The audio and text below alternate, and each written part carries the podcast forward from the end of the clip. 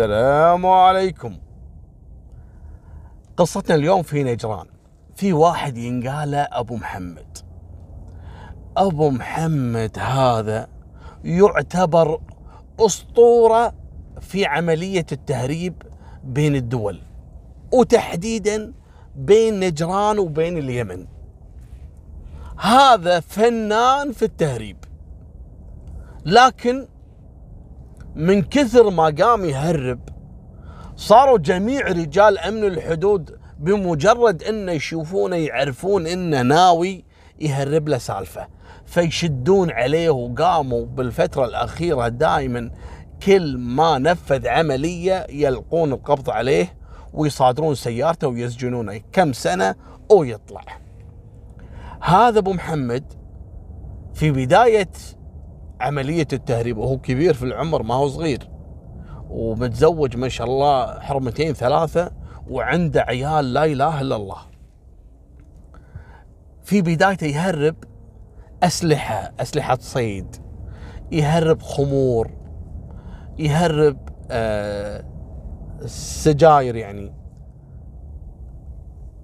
وكل مرة يمسكونه ويصادرون سيارته ويسجنونه ويغرمونه ومن هالكلام هو طبعا يعني ما كان يهرب علشان استخدام الشخصي لا هو كان يهرب حق ناس يعني أي واحد يبي يهرب خمور هو اللي ينفذ له العملية وياخذ نصيبه ويطلع من الموضوع لأنه هو يدل الطرق الوعره ويدل الحدود يعني يحاول يتهرب من رجال الأمن ومن هالكلام هذا.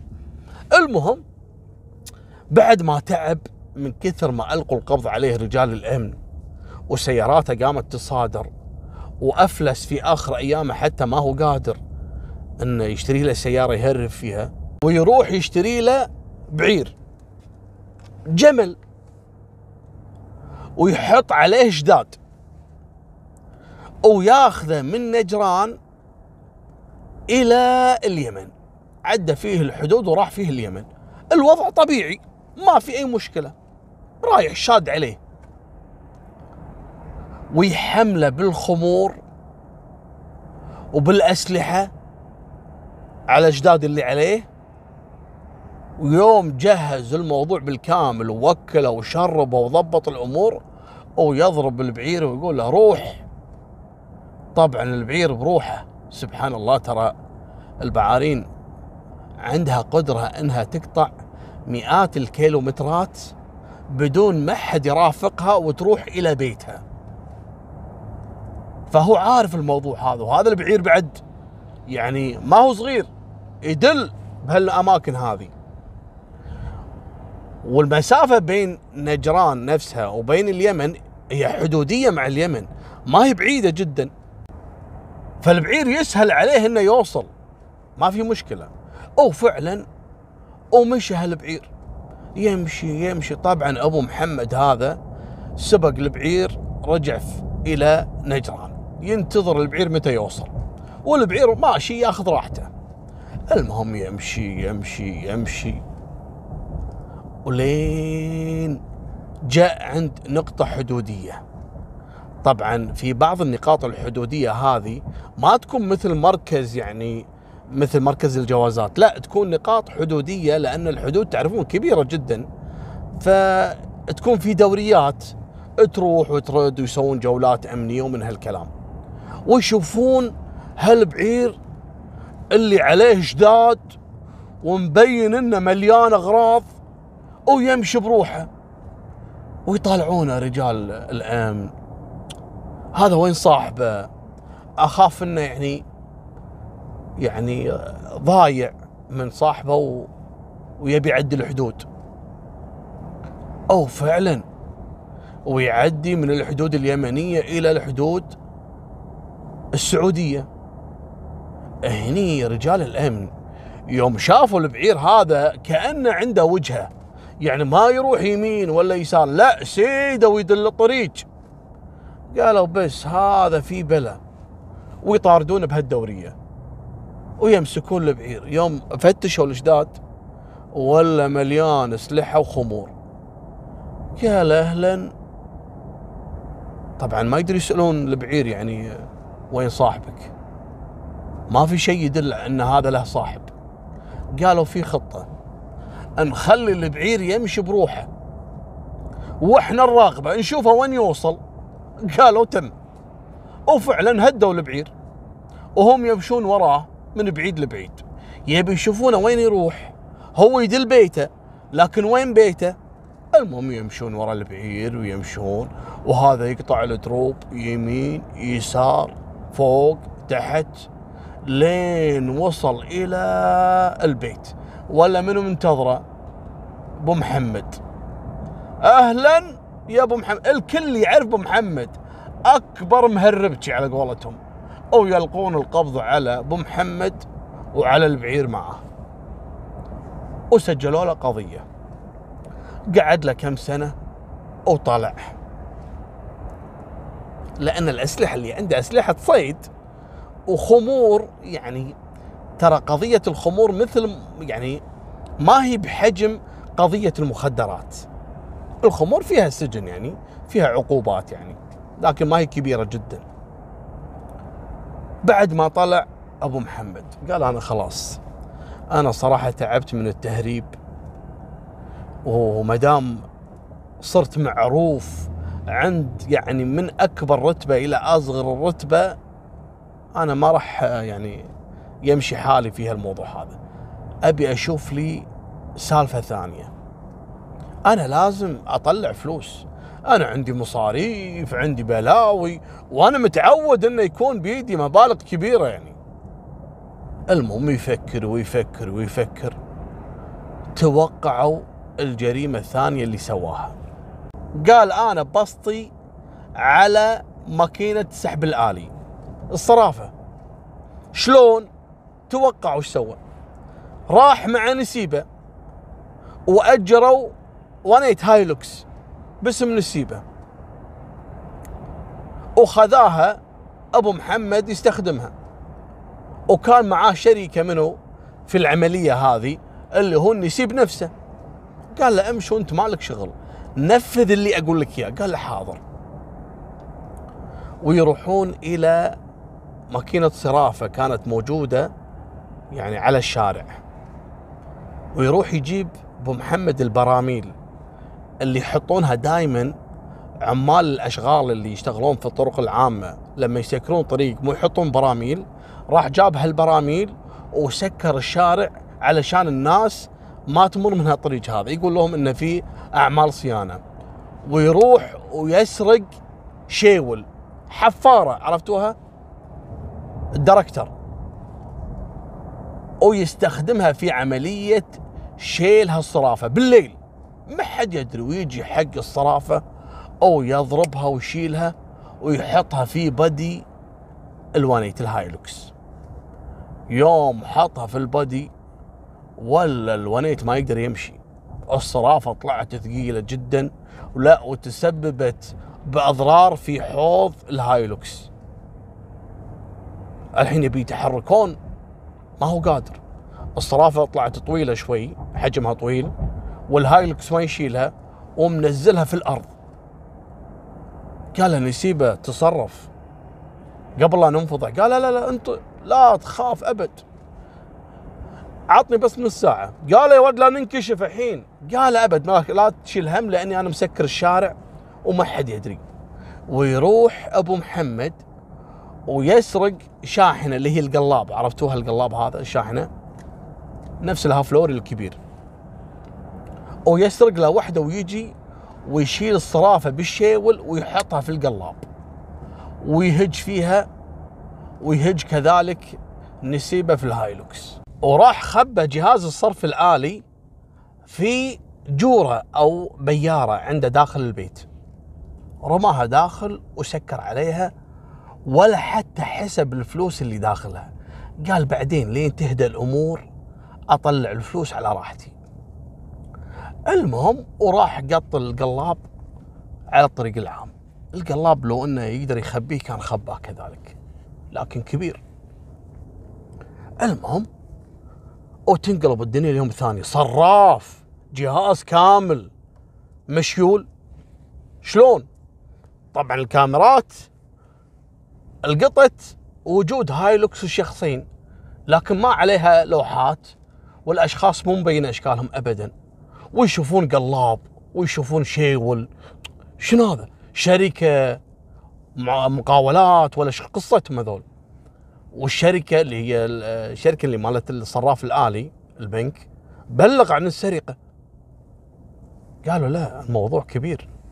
ويدورون راحوا جابوا صاحب القلاب وصاحب الشيول. قالوا يبا مبيوقة السيارات هذه. لقينا القلاب على الطريق العام والشيول متغير مكانه. في واحد مشغله ومتحرك فيه. وأنتم ليش حاطين هنا كانت عندنا أعمال صيانة ومخلينه بس هذا شلون شغله ما ندري. المهم ويدورون يدورون. الحين صار العين على شنو؟ على سيارة نوع هايلوكس. وموديل معين لأنه واضح الموديل. لكن شلون راح يعرفون منو هالأشخاص؟ والماكينة وين؟ من اللي خباها؟ شلون يبي يفتحها هذا؟ ويدورون ويدورون وراحوا ألقوا القبض على أي شخص من أصحاب السوابق في نجران.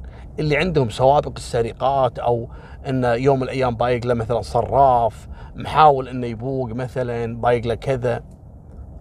لكن كلهم عندهم دليل عن مكان وجودهم في الليلة اللي وقعت فيها الحادثة. ما توصلوا إلى أي شيء. الحين أبو محمد متوهق بشغلة تورط لما الماكينة الجهاز الصراف حطها في حوض اللي هو الهايلوكس تسبب بجروح وآثار ضربة يعني قوية في البدي شو يسوي؟ الحين بيسلم السيارة حق المكتب ويخاف إنه يروح مثلا يسمكرها ويصبغها يكتشف الم- المكتب الموضوع ويصير عليه العين أكثر فقال لا في طريقة ثانية. في على الحدود في كانت مباني للجيش السعودي وهذه مباني قديمة وهدوها فكان في آثار يعني قصدي بعض ال- البلوكات أو الطابوق لهالمباني هذه. فايش سوى أبو محمد راح خذ الهايلوكس وراح هناك وقام يحمل البلوكات هذه الطابوق ويرميها في الحوض علشان يتعمد يسبب يعني آثار في الحوض. وبعد ما ملا حوض الهايلوكس بالبلوكات إيش سوى؟ علشان كذلك يوثق موضوع الضربات هذه قام يفتر عند رجال أمن الحدود. هو يعرف إن هذول أمن الحدود بس يشوفون أبو محمد يقولون هذا أكيد يبي يهرب. فقام يتمشى حوالينهم يمين يسار يبي أحد ينتبه عليه. بعدين قام يطالعونه قالوا هذا إيش عنده راي الهايلوكس. رايح راد رايح راد. ويوقفونه. ولا هذا أبو محمد. أنت أبو محمد أنت أكيد فيك بلا. ويحجزونه عندهم الليلة. يحققوا معاه. أنت شو مهرب؟ يشوفون البدي كله طابوق. هذا الطابوق من وين جايبه؟ قال هذا المرمي هني المباني اللي هادينها الجيش وأنا عندي حلال وببني لي غرفه وكذا ولقيت ال- البلوكات هذه ما يحتاجونها. فخذيته قلت أستفيد منها. فتشوا سيارته قالوا لا أكيد تحت هالبلوكات هذه أكيد فيه مخدرات ولا في أسلحة ولا في خمور يدورون قلبوا الدنيا. انفضوا الهايلوكس ما لقوا فيه شيء. أطلقوا صراحة. المهم راح سلم السيارة إلى مكتب التأجير. مكتب التأجير يوم شاف السيارة مكسرة من الحوض. عليها آثار طابوق وزلوق وزع... يعني شغلات مبين إنه كان محمل فيها أغراض يعني. وأنتم عارفين مكاتب السيارات لهم تواصل مباشر مع البحث الجنائي. فلما البحث الجنائي مثلا يستعلم عن سيارة هايلوكس والموديل الفلاني كان أيامها موديل 2002 السيارة هذه. عمم إنه قال يعني أي واحد يشتبه في هايلوكس موديل 2002 يتم ضبطها. وخصوصا إنه كانت مبينه في الكاميرا إنه تم تحميل الجهاز عليها وبعدين شالوه. فقالوا أكيد فيها آثار. ما فيها لوحة خلونا ندور على أي هايلوكس عليه آثار تحميل في ال body. وأرسلوا الكتاب هذا كذلك على مكاتب السيارات. مكتب السيارة اللي استلم السيارة من أبو محمد بلغ. هو صحيح لما اخذاها من أبو محمد خلاه يدفع غرامة على السحجات والخدوش اللي على البدي ودفع. أبو محمد ما عنده مشكلة. فبلغوا الجناية قال والله في واحد آه، استأجر من عندنا سيارة لكن استأجرها باسم نسيبه. واللي استخدمها واحد ينقال له أبو محمد. فلان فلان الفلاني البحث الجنائي أول ما سمعوا باسم أبو محمد قالوا جيبوا جيبوا جيبوا الهايلوكس هذا. جيبوه. ويجيبون الهايلوكس. سألوا صاحب المكتب قال أنت ما سألته. شنو هالآثار؟ قال أنا السيارة كانت يعني جديدة ما حد استخدمها أول. ولما رجع لي كانت عليها الخدوش هذه. لما سألته قال أنا كنت محمل فيها طابوق وما أدري شنو. قال شلون طابوق؟ مستحيل إن هذه الآثار فقط آثار طابوق لا. مبين عليها آثار يعني يعني آلات حادة. يعني قصدي الجروح اللي فيها حديد. وتعرفون يعني في فرق لما الطابوق هذه ترميها مثلا بحوض السيارة وتسبب أثر غير لما تكون يعني حديد وراميه في البادي هذا ومسبب خدوش حادة واضحة جدا. ألقوا القبض على أبو محمد، أبو محمد طبعا كالعادة إنكار جحيد وأمر بعيد. انسى إنه يعترف لو إنك تعلقه شهرين. قالوا يبا جيبوا اللي اللي كان مأجر أبو محمد باسم السيارة ويلقون القبض على منو؟ على نسيبه، نسيبه جديد في عالم الإجرام. يوم سحبوه أول شيء نكر. احجزوه عندهم ثلاثة أيام. قاموا يشتغلون عليه أساليب المباحث اللي هي إنه يقولوا له ترى أنت راح تشيل القضية بالكامل. أبو محمد هذا بريء. بس ترى أبو محمد يبي يعترف. وإذا اعترف أبو محمد راح نطلع من الموضوع وأنت تاخذ القضية بالكامل. ترى أبو محمد راعي سوابق لا يورطك.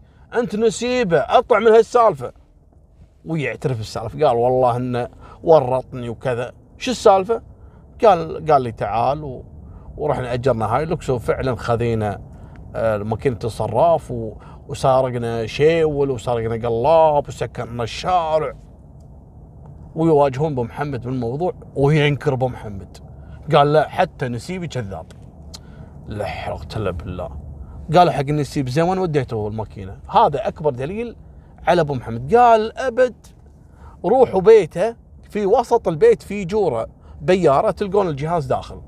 ويروحون بيت أبو محمد ولا فعلا الماكينة مثل ما هي. حتى الماكينة يوم فتحوها فيها مبلغ حتى ما يسوى يعني ممكن مئة ألف ريال وشوي. وهني انكشفت السالفة. وحكموا على أبو محمد بالسجن كم سنة؟ وعلى نسيبة خففوا عليه الحكم لأنه كان مساعد ونغر عليه وكذا من هالكلام. وبعد كم سنة طالع أبو محمد من جديد. أبو محمد يوم طلع طول هالمرة في السجن ووضع المادي صار تعبان وعنده ما شاء الله عيال تقريبا 16 17 ولد اما البنات ما شاء الله. وزوجات ثلاثة. وعنده مبلغ يعني بسيط. يا الله يعيشه خلاص. وصل حده قال أنا؟ لا لا. أنا لازم أرد أمجادي علي وعلى أعدائي. يا إني أدفن فقري يا إني أخلص من هالدنيا. وينادي ولده. ولده محمد. قال له شوف يا ولدي أنا بيك تساعدني في موضوع. قال له يبا تكفى يا يبا. تكفى يا يبا خلاص. ترى يعني صرت أشهر من ميكي ماوس. خلاص يبا تكفى. العالم كلها تعرفك إنك مهرب وإنك مسوي كل يوم الثاني مسوي لك مصيبة. يبا ما تعبت من السجن. الله يخليك. يبا رب إخواني إيش كثرهم الحين وزوجاتك وإحنا وضع. قال لا مالك شغل. هذه أنا مرتبها. قال ولده يبا أنا أعذرني يبا أنا ما أرضى. قال ما ترضى تجي معاي أنا بروح بروحي. الولد صحيح إنه رافض الفكرة لكن كذلك ما يقدر يخلي أبوه. قال خلاص أنا بجي. هو يبي يروح ويا أبوه علشان يعني يحاول إنه يحميه يحاول إنه يداريه في هالعملية هذه. قال الله يستر. ويطير أبوه على شاص وانيت شاص ما أدري من وين جايبه وياخذ ولده محمد ويروحون لليمن. ويفولون الوانيت بهالحشيش. طبعا هو مو له. هو يبي يهربه عشان يبيعه بس. هو أهم شيء تعطيه فلوس ما له شغل يهرب لك إن شاء الله يدخل لك آه، دبابة. أهم شيء إنه ياخذ فلوس. فول. والولد حاط إيده على قلبه قال الله يستر. هذه فيها حكم يعني قصاص هذا تجارة المخدرات بهالكمية هذه. لكن الله يستر. ما أقدر أخلي أبوي وراح وياه. يوم قربوا عند نقطة الحدودية هذه. والخطة اللي عنده إنه يهرب بدون ما يحسون عليه رجال أمن الحدود. لكن يوم قرب والمعسكرين رجال الأمن ومنتظرين كأن عندهم خبر في الموضوع. يوم شافهم ويطيق فوق حدر ويحاول إنه يهرب. طبعا هو كان داخل الحدود السعودية. الحين يبي يرجع مرة ثانية. ناطرينه في وسط البر. أو يرجع وطردي وراه وراه وراه وراه لين طرحوه يحاولون يمسكون في أبو محمد. لو تشوفون صورته يا جماعة. ما شاء الله جسم وطول وعرض وشنبات. رجل هيبة. لكن الله سبحان الله مبتليه في هالموضوع هذا. يحاولون يمسكونه. أربع خمس رجال قام يطرح فيهم كسرهم تكسر. دورية ورا دورية تسندهم. الله قدروا أن يحطونه في بدي السيارة اللي هو جيب الربع الدورية. وحطوا معاه ولده. ما شاء الله أبو محمد يوم يدخل الصندوق الخلفي هذا البدي مالي المكان. أول ما مشت فيه الدورية بيودونه للسجن علشان يحجزونه للتحقيق. ويجي أبو محمد ويرفس الباب من الداخل ويكسر الباب ويهرب هو وولده. وركض وركض وركض ويدخل بين هالجبال بين هالبيوت ويروح على بيت يعرفه هذا من جماعته. ويركبونه في سياره علشان يهربونه يطلعونه لليمن. وطردي. يوم كشفوا الموضوع رجال الأمن وطردي ويلقون القبض عليهم مرة ثانية ويحيلونهم للتحقيق.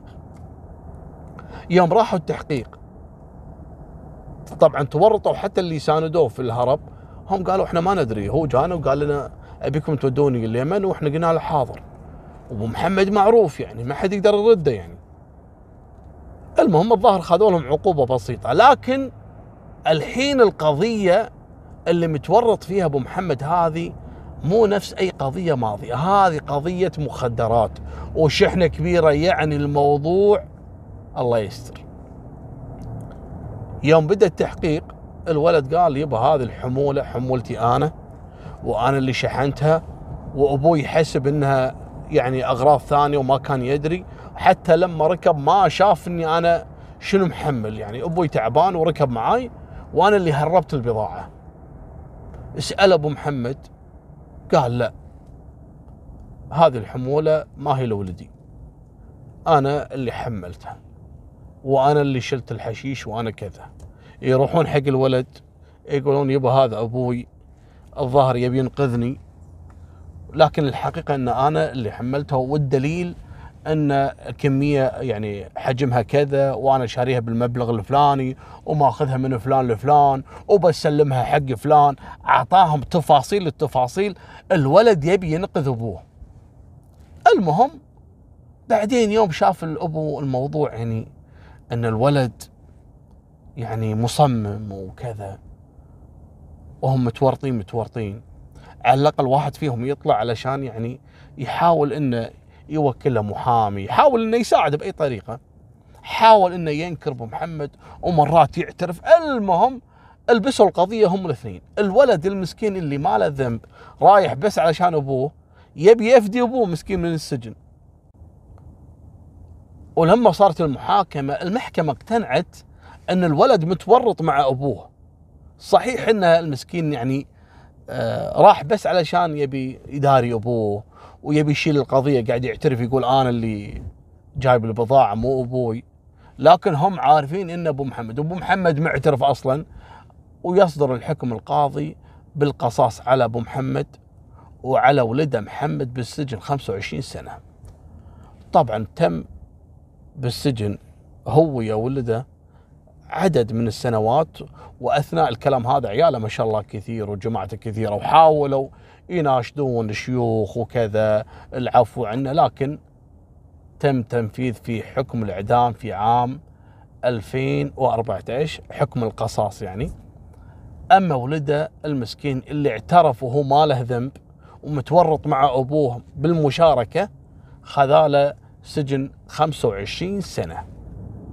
وإلى الآن مسجون الله يفك عوقه. وهذه نهاية سالفتنا. وفمان الله مع السلامة.